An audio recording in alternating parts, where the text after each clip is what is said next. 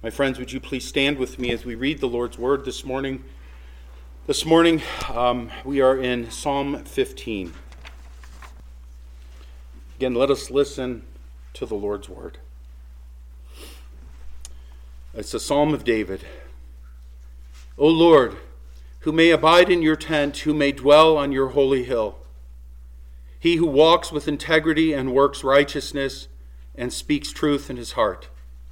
He does not slander with his tongue, nor does evil to his neighbor, nor takes up a reproach against his friend, in whose eyes a reprobate is despised, but who honors those who fear the Lord. He swears to his own hurt and does not change. He does not put out his money at interest, nor does he take a bribe against the innocent.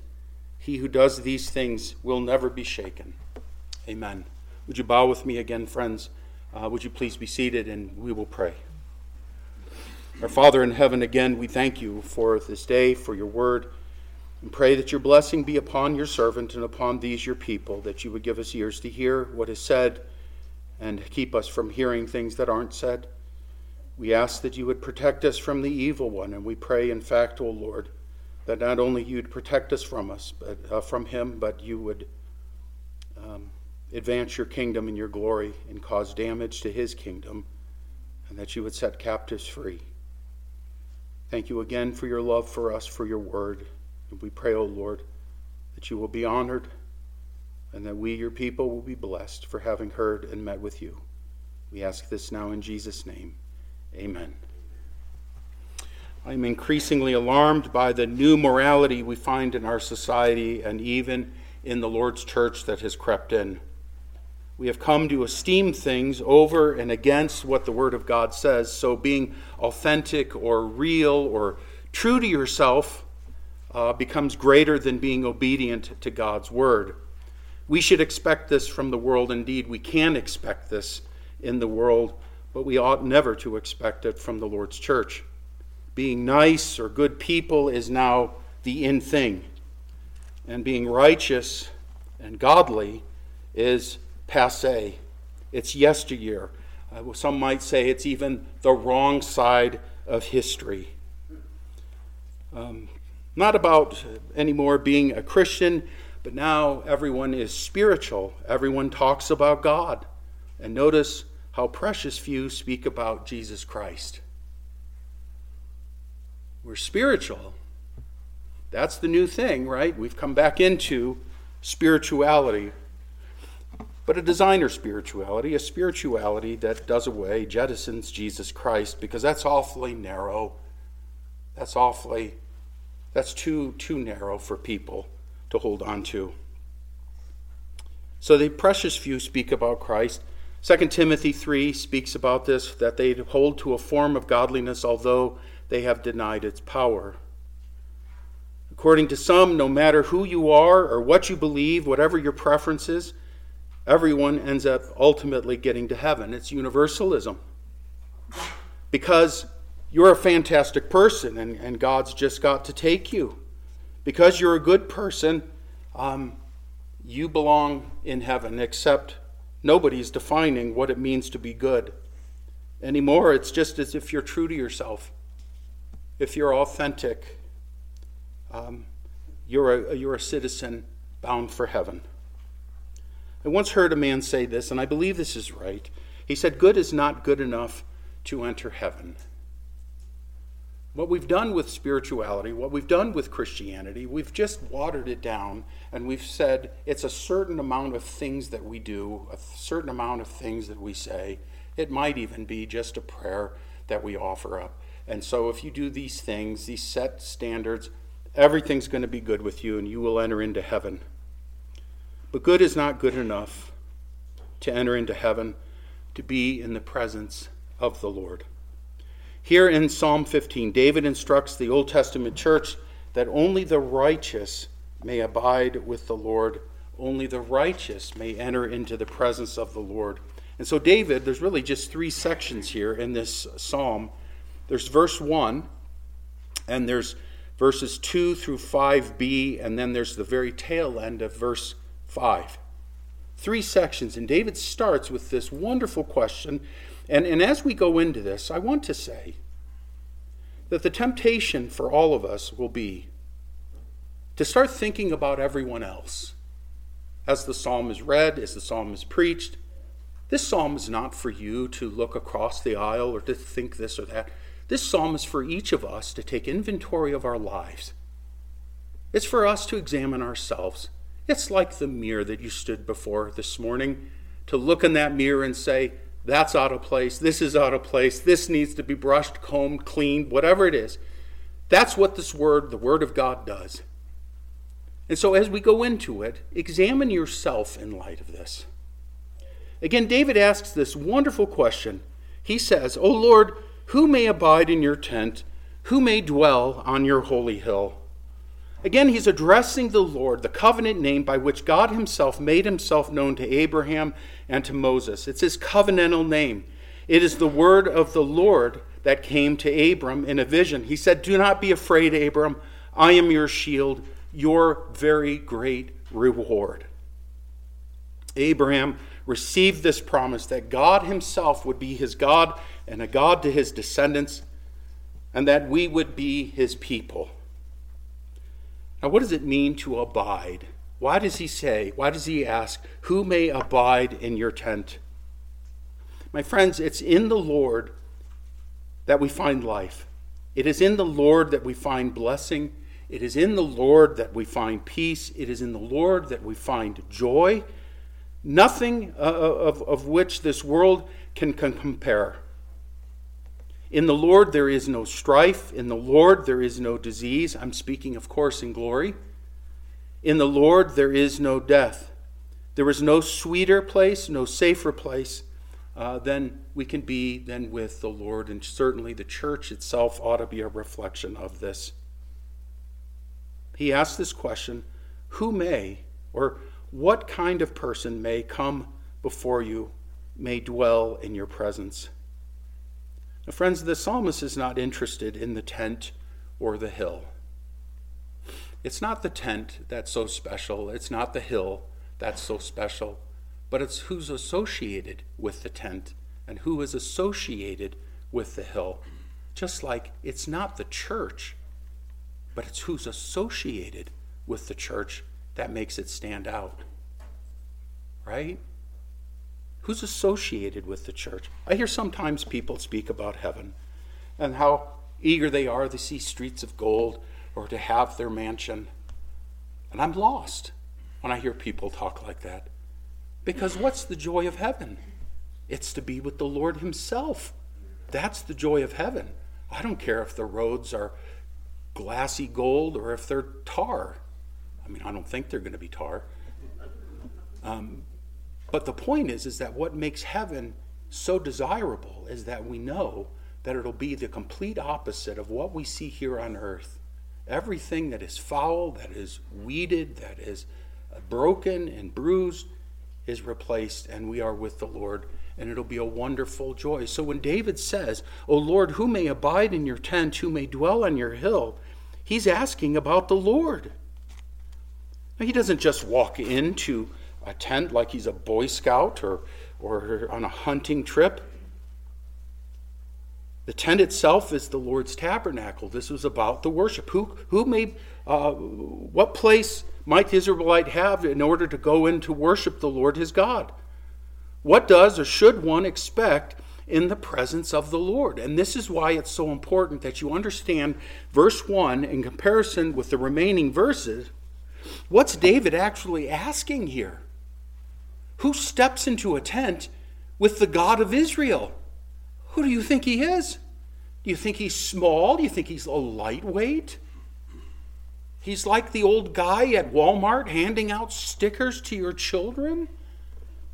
Listen, listen, Exodus 20, verse 18. All the people perceived the thunder and the lightning flashes and the sound of the trumpet and the mountain smoking, and when the people saw it, they trembled and stood at a distance. Turn with me over in your Bibles to Isaiah chapter 6. We sang about this earlier in Holy, Holy, Holy. Isaiah 6, 1 through 5. Listen.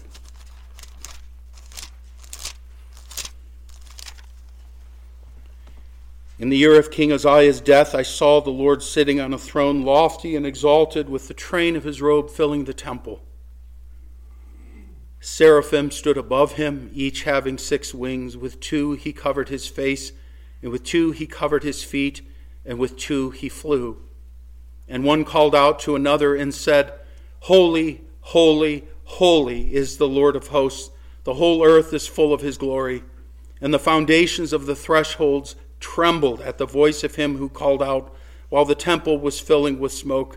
Then I said, Woe is me, for I am ruined, because I am a man of unclean lips, and I live among a people of unclean lips, for my eyes have seen the King, the Lord of hosts. He cries out, Woe is me! I stand condemned! And he hadn't even spoken yet. He was just standing there in the presence of the Lord. He saw the Lord in his glory. And what is what becomes of him? He becomes like he's undone. Just like the people who stood at the base of Mount Sinai and they trembled and they said, Moses, don't let him talk to us. You go talk for us. You go talk to him. We can't bear the sight. The writer of Hebrews says, Our God is a consuming fire. And Isaiah would later write in Isaiah 33 14, Sinners in Zion are terrified. Trembling has seized the godless. Who among us can live with consuming fire? Who among us can live with continual burning? Who may come and who may abide in, in the Lord's presence to worship him? My friends, it is not the casual do gooder, the man or the woman who is half hearted, who does his two or three times a year and has his empty rituals. It is not the people who claim in our country, I'm authentic and I'm sincere and I really mean what I'm doing. That doesn't cut it. It does not cut it. And this is always the arrogance of Americans is that we think I should be able to do whatever I want, whenever I want to be able to do it, and then it should be acceptable to God. That doesn't cut it with the Lord. The Lord's righteous standard is unyielding, it's unbending, and it exposes the sin, our sin, for what it is. David writes this in Psalm 51 You do not delight in sacrifice, otherwise I would give it. You are not pleased with burnt offering. The sacrifices of God are a broken spirit. A broken and contrite heart, O God, you will not despise. The Lord commanded sacrifices, but He did not command rote sacrifices. He commanded sacrifices that should be an overflow of broken hearts over sin. That was the kind of sacrifice that was acceptable to the Lord. So, David's question, O Lord, who may abide in your tent and who may dwell on your holy hill? My friends, it is the righteous man who may dwell in the presence of the Lord.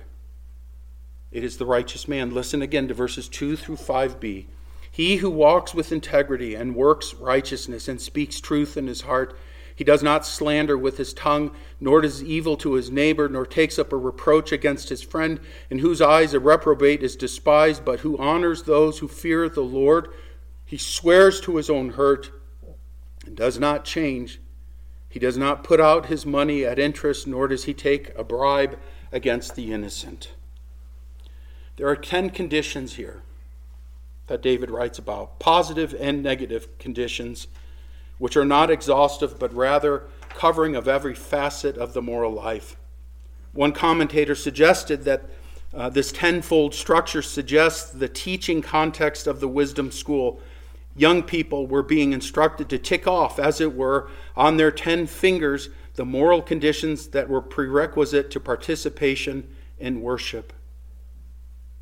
And that very well may be.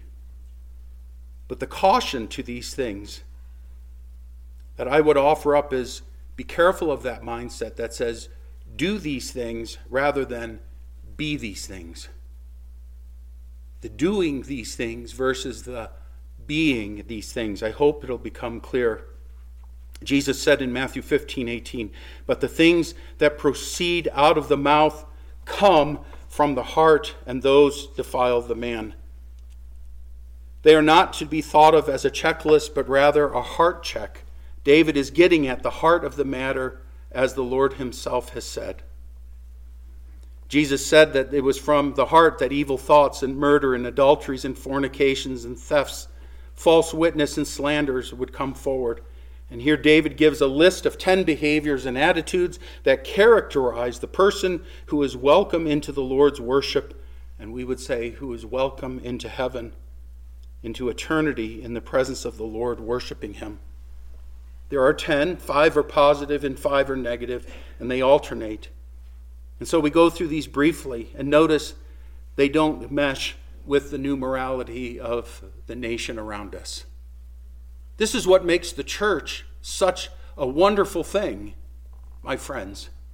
And, and you know this new morality. It's, it's what we called a few years back being woke, and now it's DEI or it's ESG. It's all these other things. If you want to do this, and it's crushing in on the church, and the church is buying into these things. But that's not what the Lord says. That's not, that's not who dwells. I hold the ESG. I should be able to go into the tent of the Lord. No. No. Examine yourselves through these things as we go through them. Who may abide in the tent? He who walks with integrity. This individual is blameless, free from evil. He is whole, without sham or fakery or deception.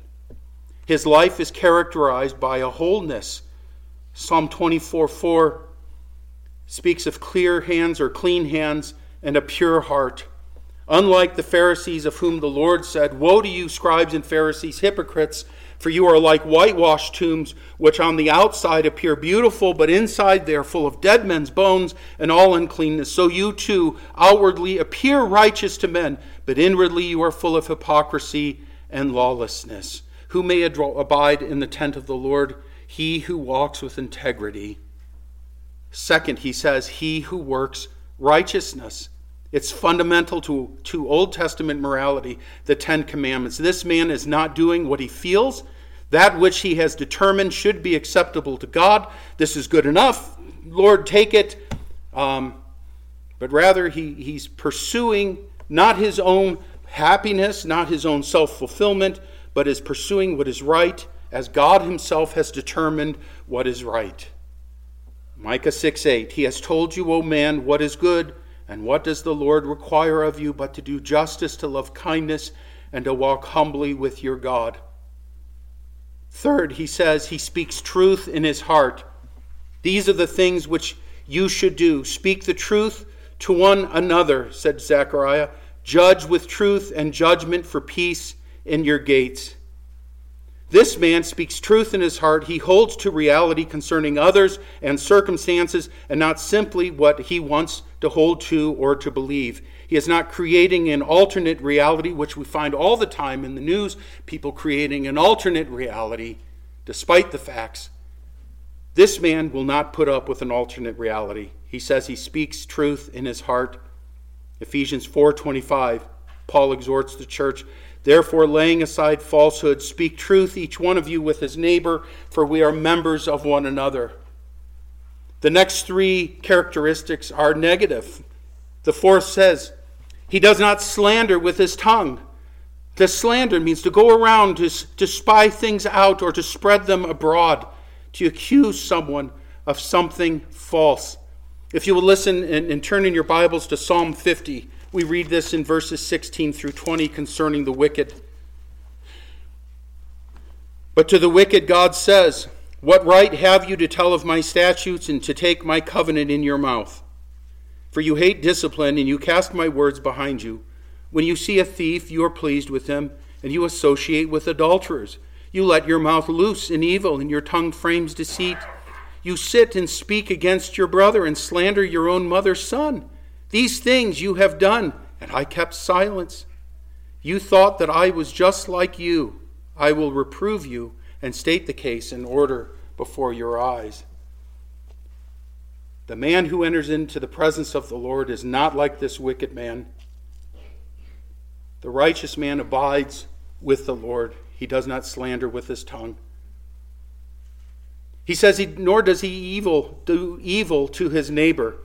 He does not look to harm his neighbor in any way. Rather, he looks out for him. And six, nor does he take up a reproach against his friend. He does not dig up or search out garbage, bad things in, in another's life to say to him, See, or look at you, or Aha, I've caught you. It's not what he does. The man who would abide with the Lord is one in whose eyes, David continues, a reprobate is despised, but who honors those who fear the Lord. These two go together, two sides of the same coin. It is addressing his attitude towards those who perpetually do evil. He hates evil, and he does not desire to get mixed up with those who do and who practice evil. Rather, he honors those who fear the Lord. He desires what is good and what pleases the Lord and those who are like that. The psalmist wrote in Psalm 1, verses 1 and 2 How blessed is the man who does not walk in the counsel of the wicked, nor stand in the path of sinners, nor sit in the seat of scoffers, but his delight is in the law of the Lord, and in his law he meditates day and night. Next, he swears to his own hurt and does not change. He is honorable. He makes a promise, either in marriage or membership or some other promise. And even if it results in harm to him personally and not another, he does not change his mind. He is not what the world would call flaky. He follows through with it. He is a man of his word. Again, he says he does not put out his money at interest. The Israelite could charge interest to the foreigner, but not to his brother, the fellow Israelite. The problem was, and we saw this down in Miami uh, during the hurricanes, was that money would be loaned to somebody in need, and others who would loan the money would get rich off of those in their unfortunate circumstances, and they would take advantage of another for whom they should be caring. This man will not do that. He does not put out his money at interest. Next, he says, Nor does he take a bribe against the innocent. Very simply, Exodus 23 8 says, You shall not take a bribe, for a bribe blinds the clear sighted and subverts the cause of the just. He is not looking out for himself, but for others. In summary, friends, he is what you see. He does what the Lord wants. He's truthful, doesn't look to harm others in word or deed. He loves right, hates wrong, gives his word before God, keeps his word that he has made before God, and helps others, and doesn't pervert justice. Turn with me in your Bibles, please, to 1 Corinthians 13 as we read verses 4 through 7. Love is patient, love is kind, and is not jealous. Love does not brag and is not arrogant, does not act unbecomingly. It does not seek its own, is not provoked, it does not take into account a wrong suffered, does not rejoice in unrighteousness, but rejoices with the truth, bears all things, believes all things, hopes all things, endures all things. This is the person who may enter into the presence of the Lord, whom the Lord welcomes into his worship. By extension, we may say, who he welcomes into his heaven, the true tabernacle. Are you this person? Are you this person? Look at 5c. He who does these things will never be shaken. He who does these things will never be shaken. My friends, there is a promise given to us here. The individual who is this way, who does these things, will never be shaken. He shall not be moved ever. That is, they will be unmoved, they will be secure. They don't need to be and aren't afraid in times of uncertainty, nor in the face of death, because they are righteous. This individual, he alone, may abide in the presence of the Lord. There is no need to be afraid of being uh, consumed in the presence of the Lord. Again, Isaiah wrote this in Isaiah 43 Sinners in Zion are terrified, trembling has seized the godless. Who among us can live with the consuming fire? Who among us can live with continual burning? He who walks righteously and speaks with sincerity, he who rejects unjust gain and shakes his hands so that they hold no bribe, he who stops his ears from hearing about bloodshed and shuts his eyes from looking upon evil, he will dwell on the heights. His refuge will be the impregnable rock. His bread will be given him, his water will be sure. Again, are you this person? Is this you? Are you a person of integrity, a person of obedience to God's word, who loves the truth, who speaks the truth, who doesn't slander nor enjoy seeing others hurt by words or actions, even your enemies, who, who you look for some fault and hold it over them? You love righteousness and hate evil. You make a promise, you swear an oath, you keep it. Husbands and wives, you fight for each other. Church members, you fight to obey what you've promised. This is one who doesn't take advantage of a brother or sister when they are down and doesn't pervert justice. Ask yourself this Is this you? I've read this psalm how many times in my life? How many times have I read it in the midst of this sermon? Is this you? Now you might be asking, Are you serious? Who can deliver on such a tall order? Friends, you understand, though. I've, I've read you just the scriptures. I haven't quoted some mysterious, um, you know, fantasy writer or anything like this. The people of Israel stood at Mount Sinai and they trembled. Uzzah reached back and touched that ark to steady it. Look what a great guy I am, and he struck dead immediately. Why? Because our God is a consuming fire. And we don't just march in to the glories of heaven and say, God, I'm here. He's a consuming fire. And David says, This is the man who abides in the tent, the tabernacle of the Lord. This is the one who may dwell on his holy hill. My friends, the hardest thing in the world to do is to deal honestly with ourselves. I heard that there's another uh, pandemic being planned. I don't know what to think of these things. I know there's terrible sickness that's going around. And if there was ever a weekend I think about death, it's been this weekend between our sister Joyce and our sister Barbara. But the reality is, my friends, that if a virus doesn't get you, something else will.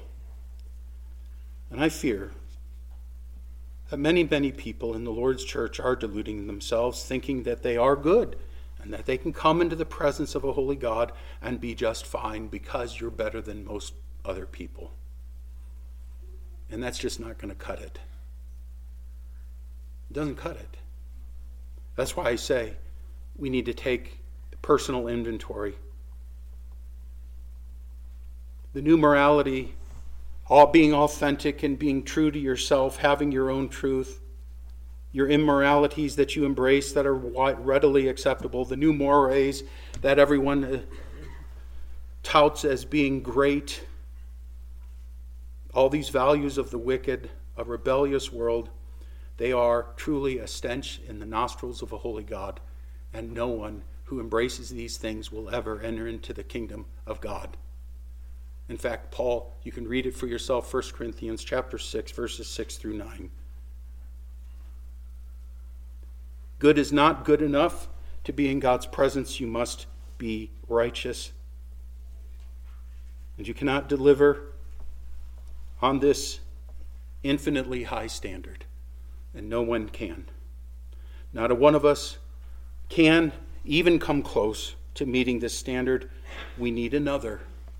We need a Savior. Perhaps this is why we need to talk about sin. My hope is, is that you go away going, oh. so that when you hear the name Jesus Christ, you go, ah. Because that's exactly why he came. He came into the world to save sinners. He came to do what he what we have failed to do. He came to be for us what we could not be. He is the only way that you can come into the presence of God. Even the psalmist. These things are absolutely true. The question is who may abide in your tent, O Lord? Who may dwell on your holy hill? This he is exactly right. He is telling the exact truth. So go and do it, and you will live. Thank you for laughing. That's how ridiculous it is. Go and do it, and you will live. The only way that we can come into the presence of the Lord and abide in his tent and dwell on his holy hill is because of Jesus Christ. The only way we can remain with God and not be utterly consumed is through the imputed righteousness of Jesus Christ to us. To impute, very simple, means to credit. It's the only way for the sinner to stand in the presence of the most lovely, most blessed, and holy God, uh, is to have the righteousness of Christ credited to us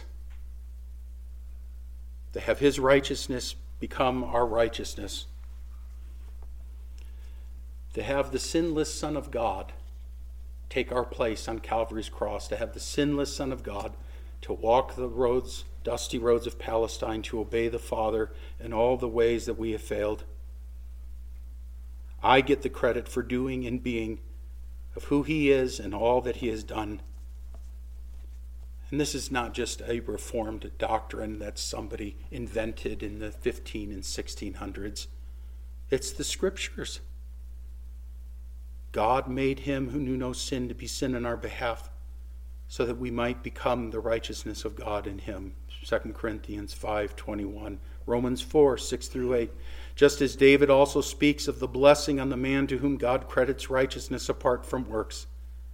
Blessed are those whose lawless deeds have been forgiven and whose sins have been covered. Blessed is the man whose sin the Lord will not take into account. Romans 8, 5, 8, and 9.